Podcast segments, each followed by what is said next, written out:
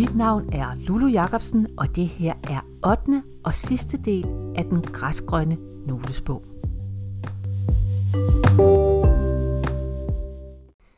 Dagens gæsteforfatter fortæller om erotik og krig, og voldsomheden i den erotiske kraft, der må opvejes af bidder af borgerkrig for at skabe en balance.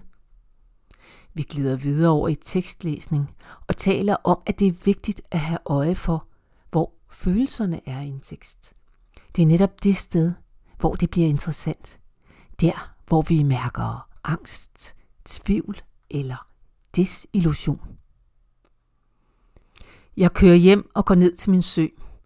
Det er forbandet mørkt, og i det tætte fravær af lys forsøger jeg at forestille mig dig, der lytter til mine ord her. For det er nu, du også kommer ind i historien. For en eller anden grund, så har du fundet frem til min fortælling her. Måske du selv skriver, eller måske du gerne vil skrive mere, end du gør. Måske kender du mig, og har tænkt, what the fuck har hun nu fundet på? Eller også er du havnet her helt tilfældigt. Ikke desto mindre er vi, du og jeg, i dette øjeblik knyttet kortvejt sammen. I hvert fald den ene vej. Ikke helt, men næsten to sjæle, der i forbifarten rører hinanden i drømmen om fremtidsminder, der foldes ud.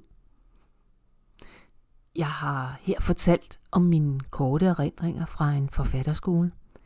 Det, som jeg ikke vidste, før jeg startede, var, at jeg skulle på en rejse gennem klar tåge, humor, angst, tvivl, desillusion, mørke, lys og åbenbaringer. Jeg er ikke blevet mere forfatter, men øh, jeg har måske forankret mig i et nyt rum, hvor lyset skinner lidt mere. Jeg kan måske lidt bedre være mig selv i første person ental. Jeg tror også, at jeg er blevet bedre til at eksistere i en form for nutid og ikke datid. Derfor lyder sidste sætning i den her historie. Hvis du overvejer at hoppe på skrivevognen, så gør det. Det er nemlig ikke alt med småt, der skal læses først.